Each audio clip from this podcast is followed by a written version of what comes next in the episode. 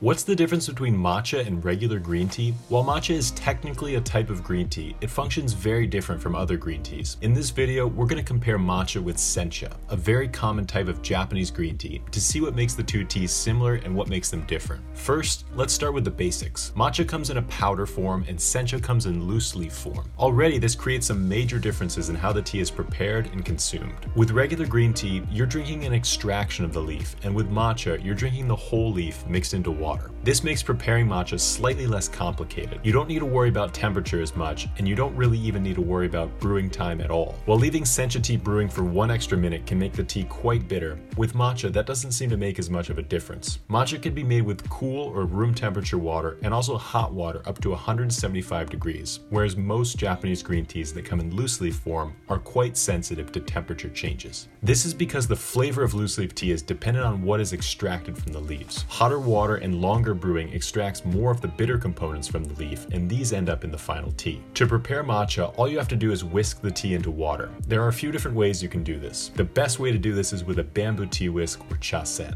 This is how it's done in the Japanese tea ceremony, and although this method is hundreds of years old, it still does the best job at creating that foam on top of your matcha. The reason you want this foam is because it adds a creamier texture and taste to the tea. You can also use more modern tools like a metal whisk or even a fork to mix the matcha powder into the water. So one difference between matcha and other green teas is how it's prepared, but another difference is the components within the tea. Because you're drinking the entire leaf instead of just an infusion, you're getting more caffeine, more antioxidants, and more L-theanine than with a typical loose leaf tea. While most of the reason for this is just the fact that the tea is in powdered form, there are certain steps that take place in the production process that make matcha tea more nutrient dense. First off, matcha is made from the youngest leaves of the tea plant. This separates it from teas like bancha, hojicha, kukicha, and many types of sencha. Teas like gyokuro, kabuse sencha, and shincha are made from these young tea sprouts, so in that sense, they're very similar. The tea plants used to make matcha are shaded for three weeks prior to the harvest in order to boost the levels of chlorophyll and theanine. This makes the tea smoother and sweeter, as well as greener in color. Gyokuro is the only type of leaf tea that's shaded for this long, which makes matcha quite different from other Japanese green teas. What makes matcha similar to all other Japanese green teas is that it's steamed after the the harvest. By heating the tea leaves after they are harvested, you deactivate the enzymes that cause oxidation and prevent the tea from turning into a black tea. This heating process is essentially what makes a green tea a green tea. The tea leaves are then dried at multiple stages throughout the production process, but then the leaves used to make matcha undergo a unique step. They actually have their stems removed. The stems within the leaf don't grind as well as the leaves, and they also detract from the sweet and savory flavors of the tea, so they are removed to make tencha. Tencha leaves are then ground up in a large stone mill to make make matcha. It takes this mill up to an hour just to produce 50 grams of this precious tea powder. When it comes to the flavor of the tea, sencha is a lot more mild than matcha. Matcha really plays on these powerful savory notes and some of these grassy or even seaweed flavors. Sencha is a lot lighter with these flavors of baby spinach, sweet corn, and edamame. If you're a beginner to the world of tea, you may want to start with a tea like sencha instead of matcha, as it will be a bit softer on your palate. So to recap the differences of these two teas in chronological order from growing to tasting. Matcha is made from younger leaves, shaded for a longer time. It has its stems removed, it's ground into a fine powder, and it can be mixed directly into water instead of brewed.